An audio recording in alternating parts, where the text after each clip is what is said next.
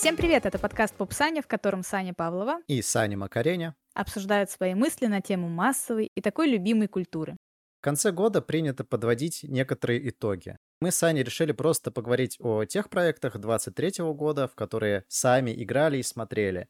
Это не список и не топ, а просто наша субъективная ретроспектива года. Поэтому какие-то громкие имена могут отсутствовать, но выпуск все равно ожидается очень большим. Да, у нас будет очень много проектов, при этом не особо будет возможность глубоко анализировать, поэтому мы попробуем найти некоторую золотую середину, чтобы не углубляться в анализ каждого проекта, но попытаться как-то заинтересовать вас на просмотр или игру, чтобы таким образом проводить 2023 год, ну или как-то провести, может быть, свои зимние каникулы. Давай, наверное, сначала немного поговорим про игры, потому что год был очень плодотворным на крупные проекты, и многие отмечают это. И какие из этого большого списка игр тебе запомнились в этом году? Ты действительно права, когда сказала, что это довольно-таки крупный год для игр. Многие отмечают, что давно у нас такого не было. Все вспоминают последний раз, что так круто было, наверное, в 2015 году, то есть аж 8 лет назад. У меня в этом году было две громкие премьеры, и одна из этих игр — это Alan Wake 2, который вышел относительно недавно. Это прямое продолжение первой части, которая вышла аж в 2010 году. Продолжение ждали 13 лет. Можно спойлерить первую часть? Ну, 13 лет? Думаю, да. Но хотя бы, чтобы начать говорить про вторую, надо сказать то, что в первой части Alan Wake борется с темной сущностью в маленьком городке Bright Falls, спасает оттуда из заложников свою жену, и в конце он сам оказывается в плену темной сущности. И вот он пропал на 13 лет. И здесь стартует событие второй части. В город Брайт Фоллс приезжают два агента ФБР, и они расследуют некоторые загадочные убийства, которые совершаются неизвестным культом. Чем может заинтересовать игра тебя, например, человека, который не любит хорроры, это своей сериальной структурой. Тут нет такого понимания, как уровни. У нас есть главы, и каждая глава — это как бы серия сериала. Если первая часть была побегушками в лесу и перестрелками простенькими, то во второй части они ушли уже прям в survival хоррор. Здесь у нас и менеджмент инвентаря, у нас меньше стало боеприпасов, больше загадок, исследований. Так как у нас один из персонажей — это агент ФБР, и у нее есть некоторая хаб-локация с доской расследований, где ты находишь улики в течение игры, и ты на этой доске развешиваешь улики и находишь между ними какую-то логическую связь, что помогает в решении загадок и продвижении по сюжету. Часть сюжета за сагу Андерсон, это агентша ФБР, которая приехала расследовать дела. Это вот игра на поле популярного сейчас жанра True Crime, настоящий детектив, вот эти расследования загадочных убийств, маньяки, вот это вот все.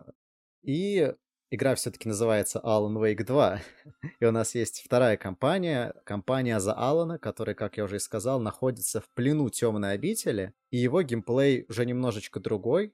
Его темная обитель — это часть Нью-Йорка, где никого нет, кроме него, и он пытается просто оттуда выбраться. Каждая глава за Алана — это тоже некоторое расследование. Вместо доски исследований у нас есть доска писателя, с помощью которой Алан может менять реальность. То есть ты приходишь к какому-то месту, тебе нужно пройти дальше, ты заходишь в комнату писателя, это некое меню, и переписываешь реальность, и локация как бы меняется. И вот комбинация вот этих реальностей, которые прописывает Алан, очень интересная визуальная вещь. То есть мгновенно локация может поменяться прям на ходу. То есть это что-то типа чертогов разума таких из Шерлока? Чертоги разума — это вот как раз-таки комната детектива у Сары, да. Где она решает загадки. Нет, темная обитель — это некий параллельный мир, в котором застрял Алан. Вторая часть сильно ушла от первой в плане геймплея. Они прокачали геймплейную составляющую, она стала более разносторонней. Не только за счет того, что у нас теперь два персонажа, геймплей за которых немножко различается. Он действительно стал более разнообразным из-за загадок, изменений реальности, исследования преступлений. Но во главе угла все еще стоит очень крутая, мистическая, интригующая история. Поэтому, Саня, я знаю, что тебе не нравятся ужастики, но советую тебе пройти на Ютубе. Может быть, но в целом, да, мне действительно интересно, если там нету, какой-то жести, пугалок там. жести на самом деле они добавили. Несмотря на то, что это мистическая история, здесь присутствуют скримеры, и они действительно здесь страшные. Потом ты устаешь от них, конечно, но они пугают. И было пару моментов в конце прям действительно жутких, нагнетающих. Ну, ты был близок, чтобы продать мне эту игру, но скримеры нет. Я ее пройду, знаешь, не на Ютубе, а в твоих рассказах. Краткий пересказ сюжета, да? Да. Наверное, самым запоминающимся уровнем последних лет Remedy вообще известны тем, что стали добавлять какие-то музыкальные номера в свои игры. И было неожиданно увидеть в такой давящей атмосфере целый уровень мюзикл, где Alan Wake на студии а-ля «Вечерний Ургант», а все персонажи вокруг него и враги танцуют, пляшут, и ты пробираешься сквозь них, и в конце сам Алан танцует вместе с ними. Это просто 20 минут музыкальной феерии. Но в игре есть небольшой минус. Здесь опять открытый финал. Нужно ждать третью часть, либо DLC. Так что ждем Alan Wake 3. Для меня Alan Wake 2 стал игрой года, потому что я очень люблю эту историю, люблю этого персонажа. И геймплейно мне нравятся такие игры, в которые ты играешь, исследуешь, переживаешь историю. Возможно, игрой года для меня могла стать Baldur's Gate 3, в которую я, правда, не поиграл. Но поиграла Саня. Расскажи. Ну, я надеюсь, что ты доберешься на самом деле когда-нибудь до нее, учитывая, что ты играешь в ДНД. И для меня странно, что ты до сих пор в нее не поиграл, потому что, мне кажется, это специально, для тебя экспириенс. Абсолютно. Просто в бэклоге. Я доберусь, обещаю. Ну, мы в прошлом выпуске говорили о том, какой у меня, в принципе, опыт игр разных. И как будто бы эта игра не должна была мне понравиться. Но меня привлекло, во-первых, то, что у нее пошаговая боевка. Вообще такой очень медленный ритм, который для меня лучше подходит, чем игры про реакцию, про быстрое принятие решений. И еще меня подкупил фэнтезийный мир, и поэтому я решила дать шанс такому проекту. Плюс была очень прикольная рекламная кампания с роликами, с кат-сценами, с медведем и все такое прочее. И вот именно это меня на самом деле и привлекло. Я падкая на прикольную рекламу, ничего не могу с собой поделать. Да. Большинство народа узнало про игру благодаря мемам. Мемы — двигатель прогресса сейчас. Я решила, что я хочу попробовать. И в итоге я не осталась разочарованной абсолютно. Я согласна с выбором этой игры, названия игры года, хотя я не играла в Alan Wake 2, я все понимаю, но тем не менее Baldur's Gate действительно крутая, большая. Но некоторые говорят, что она возвращает людей к таким играм. Это довольно специфический жанр, в который играют далеко не все. Но из-за того, как сильно хайпует Baldur's Gate, очень большой процент людей приходит в этот жанр. И мне кажется, это интересно. Я уж не говорю о том, какое количество людей благодаря этой игре стали, например, играть в Dungeons and Dragons. У D&D механик и вообще этой вселенной второе дыхание в последнее время. Baldur's Gate тому причина. Опять же, я не могу дать никакой глубокий анализ механик. Вот как человек, который впервые ознакомился с D&D механиками. Когда мы с тобой обсуждали Bloodborne, я говорила про то, что мне было тяжело ориентироваться в мире. И это не вина самой игры, а просто недостаток моего опыта. И в Baldur's Gate у меня была точно такая же проблема, потому что в Baldur's Gate абсолютно все предметы, абсолютно все, что окружает персонажей, а это очень много всего. Все эти предметы, они интерактивные. Ты можешь их взять, можешь ничего с ними не делать. И причем это может оказаться просто вилка, например, или просто копье, которое валяется там, торчит из какого-нибудь тела.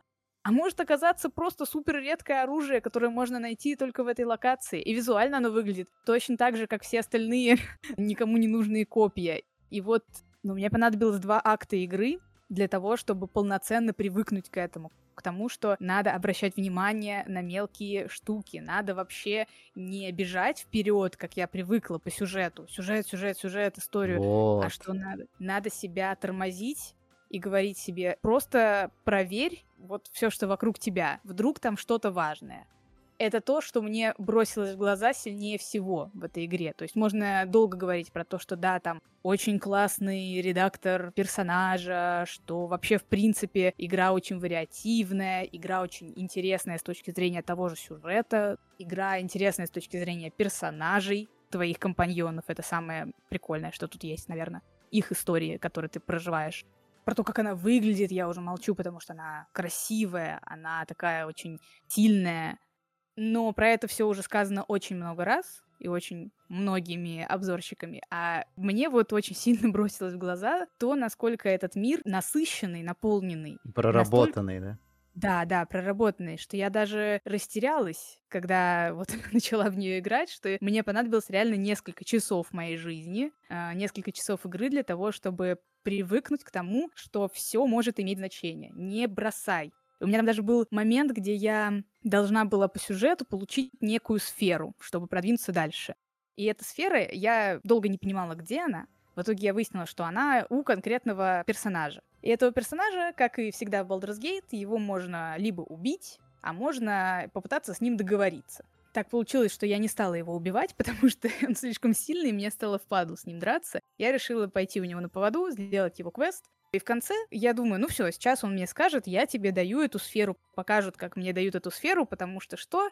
Так бы было в Horizon, не знаю, в Человеке-пауке. Там всегда персонажи, они вот так что-то достают и такие, вот, это тебе, спасибо, как я привыкла. Но чел в итоге телепортируется куда-то, и он говорит какую-то там фразу, что можешь все себе оставить, что тут есть, я тут больше жить не буду. И уходит. А сфера у меня в инвентаре не появилась. И я потратила минут 20, бродя по этому подземелью. И оказалось, что эта сфера все это время просто лежала на полу. То есть он просто ее положил на пол, и она никак, естественно, не подсвечивается, как и все в этом мире. И я просто не увидела, что в тени лежит эта черная сфера. Это такой пример, насколько наполненный этот мир. Игра верит в тебя как в игрока больше, чем ты сама в себя. Реально. Я вот потратила несколько часов, чтобы наконец-то начать в себя верить, быть достаточно уверенной, чтобы не думать, что мне все покажут в катсцене, что что-то может просто у меня под ногами быть, и это важно. Это интересный поинт, и я его просто не у всех замечаю. Наверное, все такие опытные игроки, конечно. Но я хотела бы отметить просто вот этот факт, потому что он меня немножко сломал в какой-то момент, но и немножко сделал лучше. Поэтому, да, Baldur's Gate — игра года для меня и для многих и многих из нас. Но это феномен, определенно. Да, но это явление. Очень большой проект, гигантский. И я рада, что он есть, и я рада, что я с ним ознакомилась. После такой игры реально непонятно, что тебе делать дальше. Можно поиграть во вторую игру года для меня, и это Resident Evil 4 Remake. Но это тоже абсолютный вау, но уже на каком-то эмоциональном уровне. Просто четвертый Resident — это игра, которая занимает особое место в моем сердечке. Игра тогда, в 2004, если не ошибаюсь, задала тренды игровой индустрии на долгие года вперед.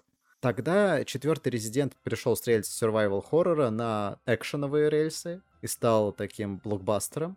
И сейчас ремейк четвертого Резидента, он взял все лучшее и приумножил. Он сделал идеальный ремейк просто идеальной игры. Наверное, надо сказать, что я купил PlayStation 5 ради того, чтобы пройти эту игру. Это о многом говорит, насколько я люблю эту вселенную. У меня не было ни капли сомнений в том, что игра будет невероятной.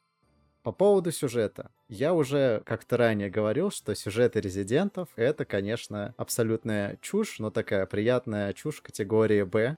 Изменений нет. Это все так же какая-то немного трэшовая история про то, как спецагент спасает дочку президента из лап культистов в испанской деревне. Но в ремейке сюжет все-таки расширили, немножко осовременили. Расширили ветки персонажей, то есть если в оригинале персонаж просто был где-то на фоне, то здесь им добавили мотивации какой-то, персонажи растут внутри истории, развиваются.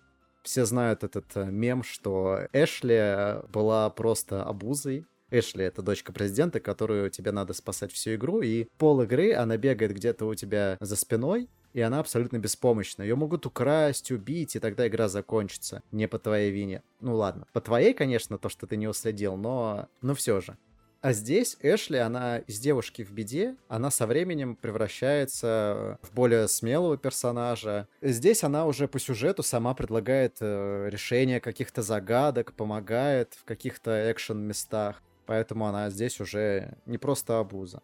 И сюжет здесь, конечно, теряется на фоне геймплея, который здесь все-таки играет главную роль. Если в Alan Wake сюжет — это основная часть и самое важное, то здесь это геймплей.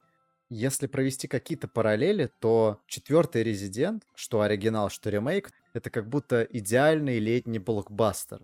Когда ты пришел в кинотеатр, купил себе попкорн, и у тебя концентрация событий на 1,5 часа огромная. Там события меняются одни за другими, и все так захватывающе, прям такой в кресло вжимаешься, и ты все 1,5 часа погружен в эту историю. Здесь абсолютно все то же самое, только ты внутри истории, ты играешь в это. Шикарный экшен. Потому что это уже не тот survival horror, где тебе нужно считать патроны. Патронов тебе дают достаточно. У тебя огромное количество врагов, есть некоторые арены, и это тактическая загадка, потому что каких-то врагов тебе нужно держать вдали, каких-то нельзя подпускать особо близко. То есть сам бой — это уже какая-то загадка. И загадки, исследования — это все еще важная часть Резидента. И у игры идеальный ритм. Экшн-сцены меняются вот такими вот исследовательскими частями, где ты исследуешь место, ищешь сокровища, решаешь загадки, потом опять бой, кат-сцена, потом уже босс, а потом вы летите на вагонетках в духе Индианы Джонса второй части, если ты помнишь такую сцену, это к примеру. То есть тут огромная концентрация событий на небольшой промежуток времени. То есть за 16 часов ты побываешь в испанской деревне, в огромном замке, остров с лабораториями. Такой концентрации событий я давно не встречал. Ремейк держит уровень оригинальной игры и даже поднимает. И игры в будущем будут ориентироваться на геймплей и механики четвертого Резидента. Очень важное в игре обычно — это реиграбельность. Вот как часто ты перепроходишь игры? Перепрохожу редко. Оригинал четвертого Резидента я прошел 7 раз. Ремейк я уже прошел 2 раза. И это все еще круто. Не знаю, у меня странное отношение к ремейкам. Наверное, потому что я не играла в игры в детстве. И, соответственно, нету игр достаточно старых, чьи ремейки я бы ждала. А с другой стороны, да, ты сказала, что там какие-то сюжетные дополнения, которые немного меняют, хорошо, актуализируют сюжет, который был тогда. Но тогда имеет ли смысл вообще проходить оригинал, если есть ремейк? Я считаю, что ремейки вообще нужны, каких-то таких старых и значимых игр, потому что игровые поколения меняются. То есть появляются новые геймеры, которые могут просто не поиграть в оригиналы, потому что у них нет нужной консоли, или им не нравится графика, или какие-то механики. Это отличный вариант ознакомиться с игровой классикой, ознакомиться с важными для индустрии играми в современной обертке. Оригинал можно пройти... Он все еще хорошо играется, и настолько там геймплейно все хорошо проработано, что играется все еще свежо. Но для современного игрока нужда в оригинале отпадает, потому что можно запустить ремейк, и ты сыграешь в улучшенную версию, которая даже на голову выше вот той идеальной игры. То есть та была идеальная, а это еще выше. Я просто не знаю, как еще по-другому писать, что это одна из самых великолепных игр вообще созданных. То есть оригинал дал базу, а это улучшение. И я всем советую поиграть. Это очень значимая игра, которая сделала индустрию, которую мы знаем сейчас. Тем не менее, не одними ремейками нас радовал этот год. Были и интересные хидден-гемы, например, Dave the Diver. Значит, это инди-игра, которая очень-очень сильно хайповала летом, до того, как вышла Baldur's Gate 3. Эта игра попадает в меня, вот если Baldur's Gate — это некоторый новый опыт для меня, как для геймера, и мне пришлось как-то привыкать, немножко себя ломать, выходить из зоны комфорта, то Dave the Diver — это абсолютно 10 из 10 попадания в меня, потому что одна из моих любимых игр — это Subnautica, другая одна из моих любимых игр — это Stardew Valley, и они поженились, и у них родился ребенок в счастливом браке — это Dave the Diver. Почему она похожа на Stardew? Потому что она несложная, там порог вхождения минимальный, не надо быть особо любителем какого-то жанра игр, она подойдет всем, но при этом она тебя цепляет. Она не простая в плохом смысле, а простая в хорошем. Частично это происходит из-за того, что в этой игре еще больше механик, чем в Stardew Valley, то есть просто миллиард. Под каждое действие персонажа у тебя есть некоторая мини-игра. Для того, чтобы поймать рыбу, есть мини-игра. Для того, чтобы приготовить суши, есть мини-игра. Для того, чтобы разнести их посетителям, есть мини-игра, есть игра. Для того, чтобы выращивать, буквально как в Stardew Valley, выращивать овощи и разводить курочек. По-моему, даже что-то еще я забыла. Ну и периодически разные мини-игры, именно связанные с основным сюжетом. Они так внезапно появляются, и у тебя там вообще как-то меняется жанр. Например, в какой-то момент бац, и ритм игра. Все это, в общем, обернуто неким сюжетом, в котором Дэйв, он по профессии, как вы понимаете, дайвер. Вау. Угу. И его друг открыл ресторан суши. И Дэйв туда нанимается администратором-добывателем рыбы, я не знаю. То есть для суш каждый вечер нужна рыба. Эту рыбу кто-то должен ловить. Глобально геймплей разделен на две части, дневная и ночная. Днем Дэйв ловит рыбу, и у него там происходят одни события. А потом вечером, соответственно, открывается суши-бар, и у тебя там уже немножко другая история про бизнес-симулятор, и геймплей на это по-другому выглядит. Плюс добавляем к тому, что каждое действие персонажа — это какая-то одна маленькая мини-игра, маленькая механика на 10 секунд буквально. И мы получаем игру в итоге, которая очень как-то мастерски тебя держит. Поэтому мне кажется, что если есть у вас желание отдохнуть от больших AAA-проектов и хочется что-то попроще, но что точно не разочарует, то, мне кажется, Dave the Diver — это отличное открытие года в этом плане, и вы еще успеваете, мне кажется, даже проводить 2023 год так вот на чиле, ловя рыбок. На самом деле есть еще пара игр, о которых мы не можем сказать ничего подробно по разным причинам. Первый — это Atomic Heart, потому что никто из нас в нее, к сожалению, не играл. Я ее смотрела на Ютубе, и кажется, что нет смысла распинаться про игру, которую я не играла. Хотя я, надо сказать, шарю за лор, за историю. Да, стоит отметить, это весьма громкая игра. Да. И важная для индустрии в том, что это игра от русских разработчиков, которая прогремела на весь мир. А еще там очень классный сеттинг, и самое главное, что нам дал Atomic Heart, это один из лучших музыкальных альбомов 23-го года. Да. Возможно, Алла Борисовна получила очень большой приток аудитории юной. Она, возможно, даже не ожидала, что такое случится. Да. А отели Комарова забиты. Да. Да, это действительно событие, поэтому мы держим это в голове, но подробно поговорить про это не можем. А второй проект, про который, возможно, стоило бы сказать, но, опять же, возможности у нас нет, это «Хогвартс. Наследие», потому что Саня в него не играл. А знаете почему? Потому что он мне абсолютно не интересен. Я считаю, что это просто виртуальная выставка для любителей Патреона, чтобы провести виртуальную экскурсию по миру, походить. А весь этот замут с вышками, собирательством и гринделкой мне абсолютно не интересен. А я Хогвартс прошла. Я до последнего надеялась, что, может быть, все-таки что-то будет достойное из этого. И не могу сказать, что это прям какой-то трэш, который невозможно играть, потому что я как раз тот самый Поттер-роман, можно так сказать. Казалось бы, эта игра для меня. Но Хогвартс, на удивление, это первая игра, после которой я стала понимать, почему люди постоянно хейтят вышки. Потому что до этого я играла в Человека-паука, в Horizon, и у меня не было никаких вопросов. Мне нравятся вышки, я вообще люблю механики, связанные с коллекционированием, потому что я играю в покемонов с детства. Но здесь это первая игра, в которой мне эта механика надоела. Самое прикольное, что там есть, это вот действительно сам мир. Как интерактивная карта, по которой ты летаешь, и просто единственный кайф, который ты получаешь от того, что я это представлял вот так вот, когда книги читал, а оно вот так вот они сделали, похоже, или не похоже. Но помимо этого, как будто бы реально ничего и нет. Я вот не помню, какой сюжет даже. В итоге обсудить, наверное, особо и нечего, кроме того, что это действительно скучновато, и скучновато даже для меня. Но это надо постараться. Но при этом все еще событие в индустрии, потому что игра продалась огромным тиражом, и люди, которые почти в игры-то не играют, вот в Хогвартс они поиграли, и им понравилось. потому что это простенькая бродилка по знакомому миру и куча фан-сервиса. Если им понравилось, то пожалуйста. По играм год был крутой. Действительно важный, насыщенный, но просто мы не везде успели, поэтому поговорили про некоторые громкие проекты. Да, а вот в фильмах здесь, конечно, надо сказать пожиже. Пожиже для нас в том плане, что я нахожусь в России и тяжело отслеживать какие-то новинки, потому что за последние года ты просто не в курсе, что выходит что-то новое.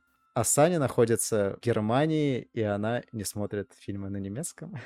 Я хотя бы периодически вижу разные афиши, и я хотя бы примерно понимаю, чем живет простой народ, скажем так.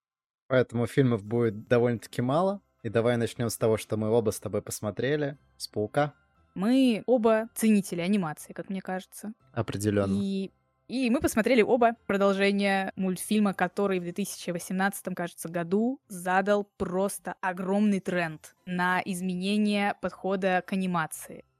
Мне было очень приятно, потому что к тому моменту, как выходила первая часть, мне очень надоели обычные 3D-мультфильмы. Артистически они были похожи друг на друга абсолютно все. И вдруг выходит «Человек-паук 1», который берет «Оскар», тоже довольно важно, потому что обычно мы знаем, какая компания его получает. И вдруг его получает Sony, и мы начинаем получать все больше и больше проектов, которые ориентируются не на Disney, не на Pixar визуально, а которые ориентируются на Человека-паука. Даже больше. Сейчас даже Disney ориентируется на этот стиль. И в этом году мы увидели как бы продолжение этого тренда. Он пока не заканчивается. Я думаю, что он дальше и дальше и дальше будет развиваться. О, это на года вперед, определенно. Да. Я, наверное, объединю в нашем поинте и Человека-паука 2, и Черепашек-ниндзя. Это довольно детский мультфильм, но именно визуально это все в тот же тренд. Нарисовать такое 3D с вкраплением 2D, обязательно стилизовать. У Человека-паука стилизация под комиксы, понятное дело. И говоря про него, получается, что планка уже задрана высоко, уже у них есть «Оскар» за первую часть. И вот им надо выпустить вторую. И насколько же они старались поднять эту планку, там прям с первых минут видно. Да, мультфильм действительно все еще выглядит очень круто. Визуально это прям пир для глаз, как и первая часть. И здесь они уже объединяют какие-то разные визуальные по стилю вселенные в одном кадре. То есть в одном кадре у тебя может пластилиновый Человек-паук, нарисованный 2D и вот в 3D Майлз Моралес. И Тоби Магуайр. Да-да-да, есть кадры с живой съемкой, отсылочки и фан-сервис. После «Триумфа», наверное, «Нет пути домой», создатели решили, что будут дожимать эту тему с фан-сервисом, отсылками, и здесь их просто огромное количество. Но от этого начинаешь, на самом деле, уставать, если честно. Да, фан-сервиса там очень много, потому что мультивселенные — это благодатная почва для таких вещей. Просто забавная история. На «Паука» я ходил в компании друзей и своего младшего брата. Нам с ребятами 30+, около того, а брату 16, и он был единственным подростком в зале, потому что был полный зал 30-летних лбов и гиков. Вполне нормально, они поняли, кто у них настоящая целевая аудитория. Ну да, я и говорю, что там было огромное количество отсылок, и зал прям реагировал и обсуждал такие: «О, это же оттуда, это оттуда!» И вот такое старшее поколение, скажем так, это вот все для них. Касательно сюжета, я думаю, уже можно по-тихому перейти. У нас все еще главный герой — это Майлз Моралес, который стал популяризироваться именно после первой части. Но я считаю, что во второй части куда более интересный персонаж — это Гвен и остальные второстепенные пауки. И вот если бы акцент сместился на них, мне было бы куда более интересно смотреть. Возможно, третья часть, задел на которую нам уже показали, и тоже некоторая привычка выработалась не заканчивать истории. Угу. Возможно, в третьей части нам все-таки снова его покажут, может быть, как-то углубят, но пока что, да, он не самый харизматичный. Это как Гарри Поттер, наверное. Гарри Поттер — самый скучный персонаж Гарри Поттера. Им нужно постараться в третьей части достойно завершить историю, завершить эту трилогию и остаться в памяти как прорывной трилогии, которая задала планку и задала тренд для анимации на долгие года вперед. И где-то в этой комнате находится слон. Два слона, срощенные в одного. Один слон такой розовый и яркий, а другой коричневый и депрессивный. Мы обязаны поговорить про Барби Геймер, потому что это действительно событие. Но проблема в том, что, например, Оппенгеймера никто из нас не посмотрел. Да, к сожалению. Но стоит отметить это событие как то, что люди стали уставать от больших киноаттракционов про супергероев, и два каких-то оригинальных проекта, оригинальных сценария выстрелили и стало глотком свежего воздуха для зрителя. Но при этом я посмотрел «Барби». И что я могу сказать? Это довольно-таки странное кино, но это определенно авторский фильм.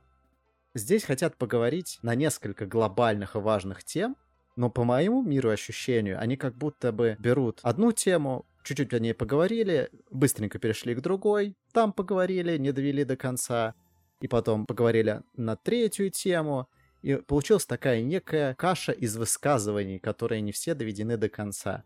Да, феминизм и патриархат, наверное, одна из главных тем, но опять-таки феминизм здесь не восславляется. Все-таки самая главная тема — это принятие себя, кто есть я. И через весь фильм проходит вот эта вот сквозная нить, что делает тебя человеком, что, зачем и почему, для чего я создан. Ну а лично мне была ближе история Кена. Это история принятия мужчины себя в этом мире, самоидентификации, скажем так. Она будет близка многим парням. Хотя бы со стороны Гослинга я вам советую посмотреть этот фильм. Если для вас это какой-то фу, розовый фильм для девочек. Ребят, там есть Гослинг. Вы уже должны были посмотреть этот фильм. Ну и если говорить о том, что кино — это аудиовизуальное искусство, тут вообще никаких вопросов. Это снято, звучит и отыграно великолепно. То есть как двигается камера, как играют актеры, как это звучит. Это еще немножко мюзикл. Визуально ты получаешь удовольствие не меньше, чем от «Паука». У тебя вообще были какие-то ожидания от Барби именно, когда ты узнал, что будет такой фильм? Если честно, все вот эти мемы немножко завысили мне ожидания, потому что я ожидал некое серьезное высказывание. Я думал, что фильм прям намного будет глубже, прям таким для эстетствующих кинематографистов, которые увидят в истории Барби вот что-то глубинное. Фильм оказался действительно таким, но не для эстетствующих кинематографистов, а вот для простого зрителя. Это все-таки авторский фильм для массового зрителя. Вот так. Но при этом это все еще и комедия. Там есть действительно смешные шутки, с которых можно похихикать. Если ты не хочешь сидеть и думать, то ты как минимум посмеешься. Два пути. Да, либо да, смотри. Фильм действительно... Я думаю, его пересмотреть на самом деле. И советую реально глянуть его 2 раза. Первый раз поверхностно, а второй раз уже посмотреть парочку каких-нибудь разборов глубинных и пересмотреть, и увидеть уже какие-то там и операторские ходы, и сюжетные вещи интересные. Так что фильм действительно важный для 23-го года, и советую. Удивительно, что пока полнометражные фильмы дают нам всего лишь, по сути, 2 больших хайповых проекта за год, мир сериалов, он живет и процветает. И если говорить про сериалы, то в этом году закончилось огромное количество проектов, которые имеют огромный вес в современной культуре, и их след будет тянуться дальше. И я сейчас просто для начала перечислю весь список последних сезонов, которые я посмотрела в этом году, и потом, может быть, обрисую вкратце, потому что, про каждый говорить невозможно. В этом году закончилось «Корона», «Половое воспитание», «Наследники», «В ритме жизни». Кто знает, знает, что это отличный сериал. «Тед Лассо», «Локи», «Дом совы», «Хильда». И это я говорю только о проектах, которые смотрела лично я. Я также знаю, что закончилась «Атака титанов», насколько мне известно, но я ее, к сожалению, не смотрела. То есть помимо этого списка есть еще проекты, которые тоже очень сильно влияют на современную культуру, и они подошли к концу. Казалось бы, когда такое большое произведение заканчивается, надо это сделать грамотно и достойно. И вот среди этого списка есть проекты, которые справились действительно хорошо. Например, «Корона». Достойно, красиво, очень интересно подвели к финалу, скажем так. «Корона» — это сериал про королеву Елизавету II. Видимо, у них было какое-то представление о том, как закончить этот сериал, а потом королева умерла. И им надо как-то не просто закончить этот сериал было, а как-то это так сделать, чтобы и дань уважения в целом ее жизни отдать, уже с большим как бы смыслом, ну и не наживаться, что ли, на этом. Без спойлеров, но они очень красиво это сделали. Может быть, немножко чуть больше в лоб, но все-таки это очень красивый ход, и не каждый бы до него додумался, поэтому я считаю, что «Корона» — это, наверное, один из лучших, в принципе, сериалов, которые я когда-либо видела, и то, что он так закончился, мне очень греет душу. Еще, наверное, «Наследники» хорошо закончились, хорошо закончился Тед Лассо. То есть они более-менее всех персонажей привели к какому-то логичному итогу, где надо ты пролил слезы, где надо ты посмеялся, где надо ты какой-то катарсис прочувствовал. Таким образом ты как бы эти истории отпустил. Но были и проекты, которые...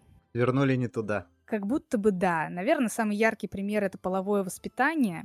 Опять же, очень популярный сериал, очень важный. Как мне кажется, очень важный даже больше для российских зрителей, потому что все еще тема секса очень табуирована в нашем обществе, и сложно об этом разговаривать, а уж тем более сложно об этом разговаривать, когда ты подросток. В свое время, когда он только вышел, ну, это действительно многие люди некоторые вещи узнавали действительно из этого сериала, поэтому его влияние сложно переоценить. Но последний сезон действительно свернул не туда, потому что первые несколько сезонов были у нас в школе. Ну, такие ламповые истории, камерные, где к главному герою приходит пара, например, и у них какая-то проблема в личной жизни. Но последний сезон, он про университет, который максимально отличается от их школы, и он вот такой розовый, он вот как из фильма «Барби» взяли. Современный, знаете, в общем. Там все друг друга принимают, все друг друга любят. Все идеальные, если у кого-то есть какие-то проблемы, он просто обсуждает их со своими друзьями, и вдруг эти проблемы решаются, и все прекрасно понимают, кто они есть, и ни у кого нет проблем, и кризисов, а даже если есть, то они не настолько сложны, чтобы из этого делать какую-то драму, и это ужасно, потому что это такой большой контраст с тем, что было до этого, где все те же темы, по сути-то, освещались именно с точки зрения, что жизнь, ну, сложная и трудная, и для многих людей она осложняется. В историях, которые нам показывали в последнем сезоне, жизни, как мне кажется, нет. И очень обидно за такой важный сериал, что закончили его... Не так остро, как начинали. Вообще не остро, очень пресно, и я считаю, что эти персонажи, эта история заслуживает лучшего. Был еще Локи, кстати, закончился. Там всего 2 сезона, вот второй как бы был завершающим. Это тоже пример, где так себе пошла история, потому что, если честно, я вообще не помню, что было в первом сезоне, он был пару лет назад, хайпанул. И я не помню вообще, там столько всех этих терминов, связанных с перемещениями во времени, мультивселенными. То когда я включила второй сезон, термины остались, а я их уже не помню. И было очень сложно смотреть, но закончили, скажем так, вот Локи закончили хотя бы красиво. Там такой окей, но сам сезон странный, и вообще даже в сериалах уже кинокомиксы не вывозят, скорее это но вот при такой... этом говорят, что Локи все-таки был неплох в этом году, учитывая, какие провалы у Марвела были и в сериалах, и в фильмах, и говорят, что Локи и Стражи единственное, что вытянуло Марвел в этом году. Во-первых, мы понимаем, насколько занижена планка. И «Стражи» не то чтобы шедевр, 3-й, просто неплохое тоже завершение. И «Локи» кажется каким-то крутым завершением. Мне кажется, немножко скомкано. «Хильда» еще закончилась. Всем смотреть «Хильду». Вот зимой, каждые новогодние каникулы, все, давайте всей страной включать «Хильду». Да, я смотрел «Хильду» первый сезон, когда он выходил, а потом просто пропустил момент, когда выходил 2-й и 3-й.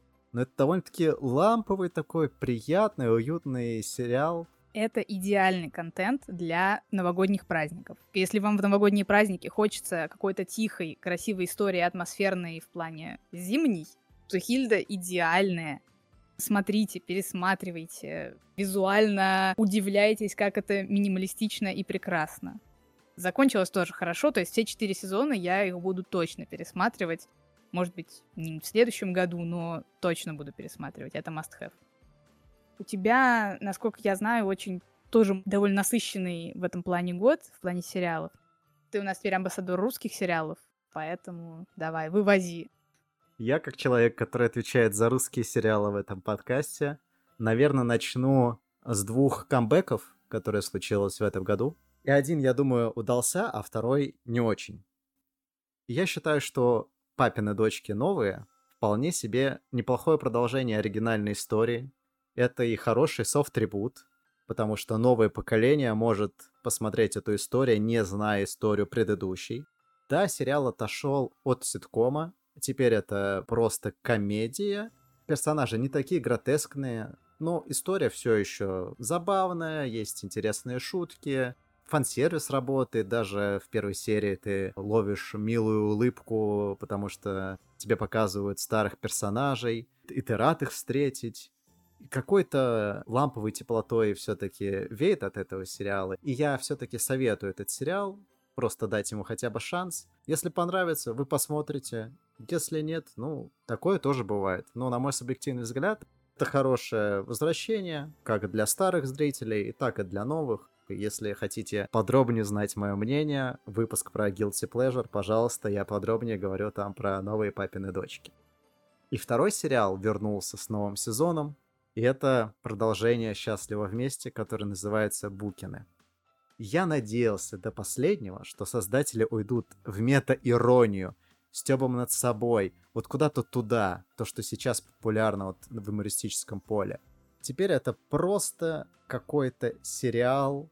Он пытается шутить так же, но тут уже и съемка другая, и декорации другие. Это как будто уже просто обычный ТНТ-сериал. Он даже потерял свою вот изюминку съемки вот этой квартиры, какую-то цветокоррекцию вот эту теплую. Это выглядит визуально плохо. И это не смешно, абсолютно. Это грустно, к сожалению. Теперь это просто сериал про какую-то семью, и все. Ну и продолжить тему русских сериалов. Я оценил два весьма громких сериала осени и зимы.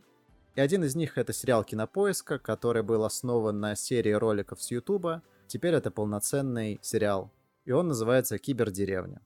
И по первости мне он очень понравился, по первым сериям, потому что если вы любите боди-муви, роуд-муви, где два противоположных полярных персонажа путешествуют, преодолевают какие-то трудности, то это вот игра в этом поле.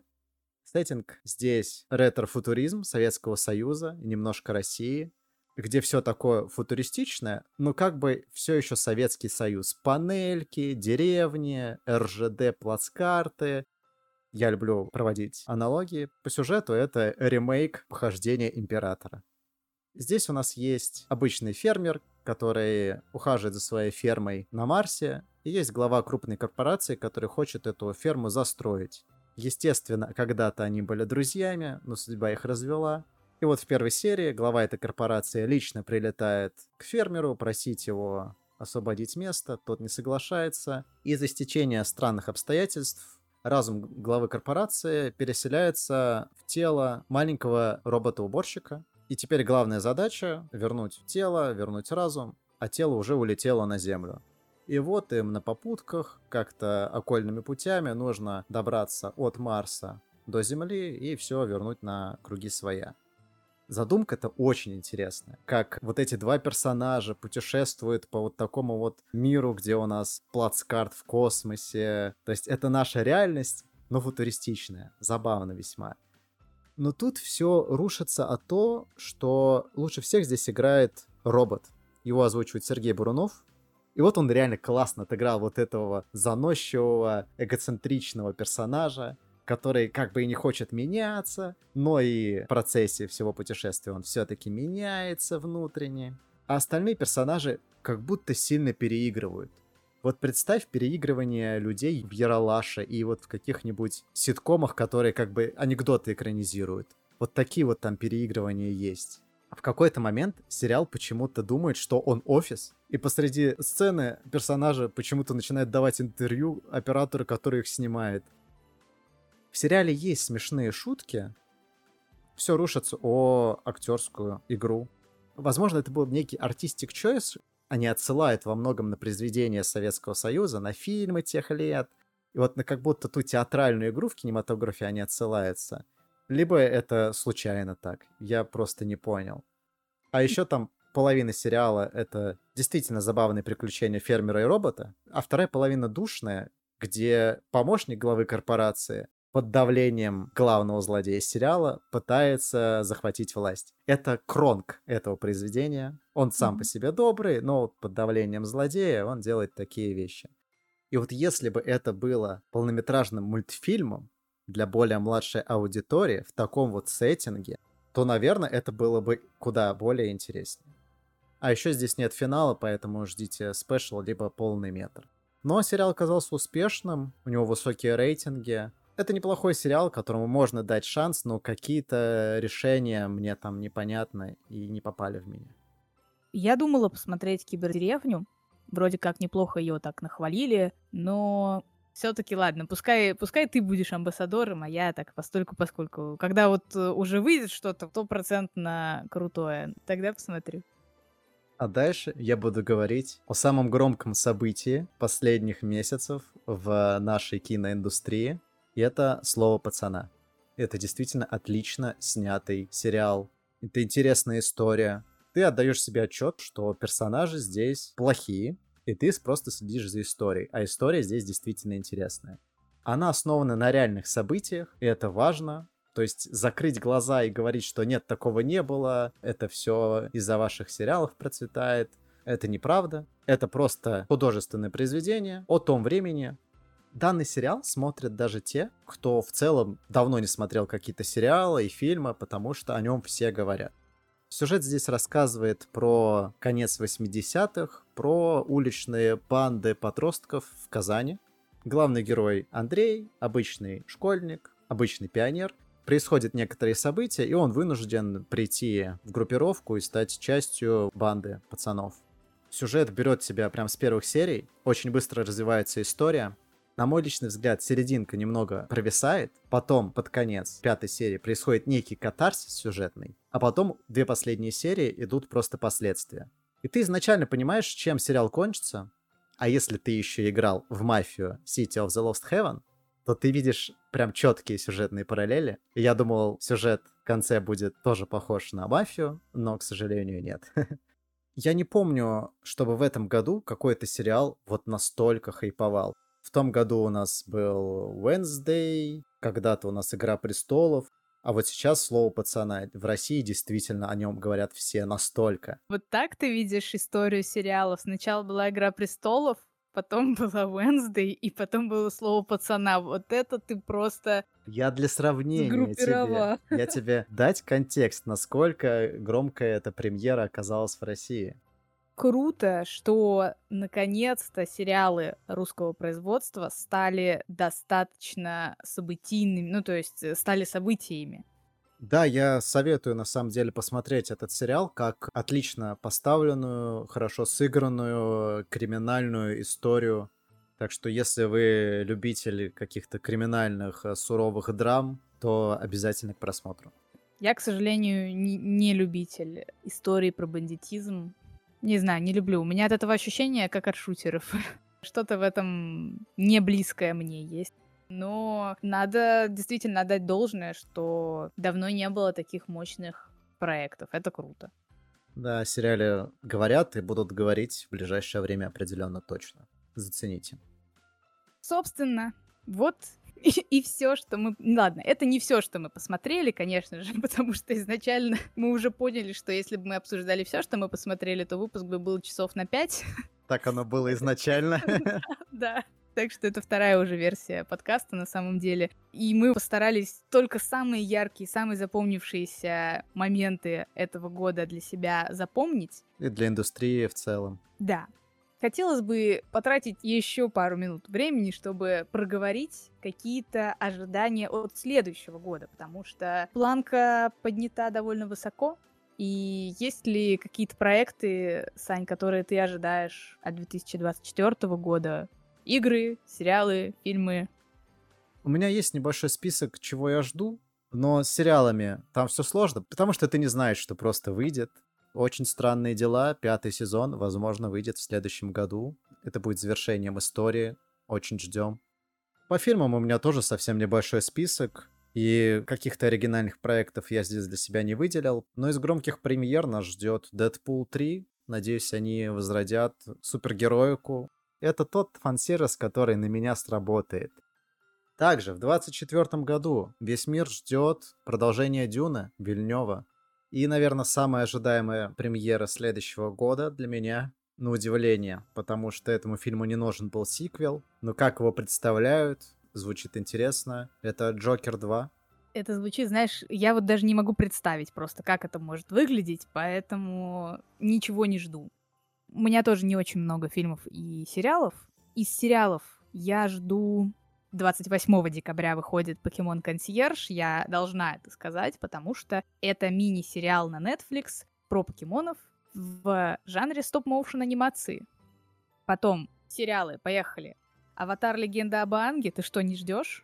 Ну, у меня все еще есть оригинальное произведение. Я посмотрю сериал, но у меня нет какого-то, знаешь, доверия к лайф-экшен адаптациям.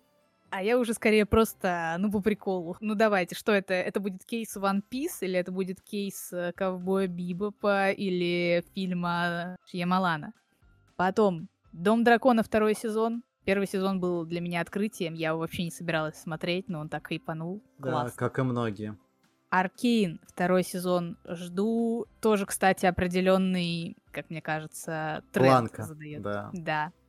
И два сериала, про которые я не знала вообще ничего, но, может быть, я вам их сейчас за 2 секунды продам. Первый сериал называется «Режим». Не помню, выдуманная или невыдуманная история, но это сериал про авторитарный режим, про то, как он держится, про то, как его попробуют сменить или не сменить. И второй сериал называется «Экспаты». Я плохо помню, опять же, про что именно он. По-моему, там что-то связано с Кореей. Вот, история нескольких женщин из разных стран, которые нашли новый дом в Гонконге. Интересно было бы посмотреть этот сериал и найти тоже какие-то пересечения с моим состоянием. Вообще понять, есть ли такие пересечения или нет. Это среди сериалов мои ожидания. А среди фильмов, ну, у меня в основном мультфильмы, скажу честно. У меня тут «Мальчик и птица». Я просто, опять же, у меня еще не вышел этот мультфильм. Потом жду «Головоломку 2», 100%. Ну, вдруг. Ну, там большой простор для творчества все-таки есть.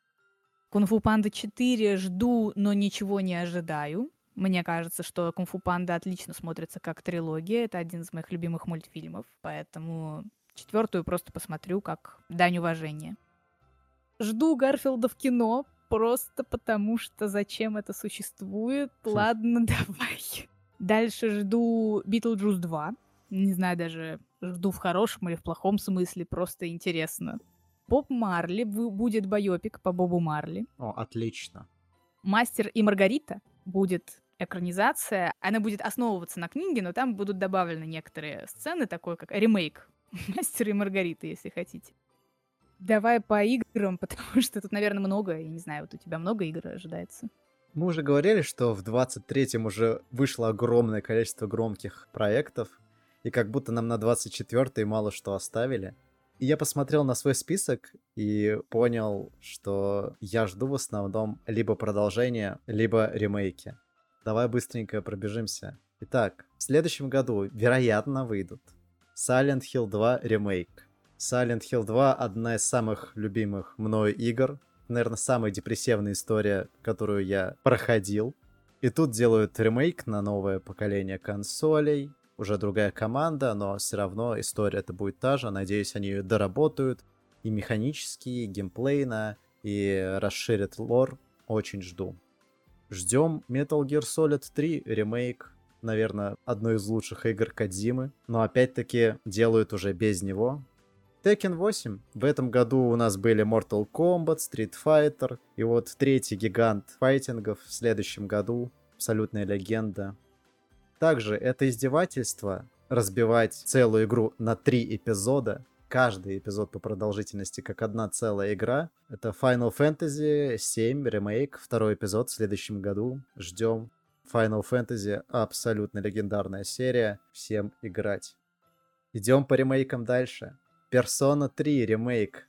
Переложат третью персону на рельсы 5-й части, сделают новый визуал, расширят и так большую игру. Но это одна из лучших японских RPG, так что очень жду.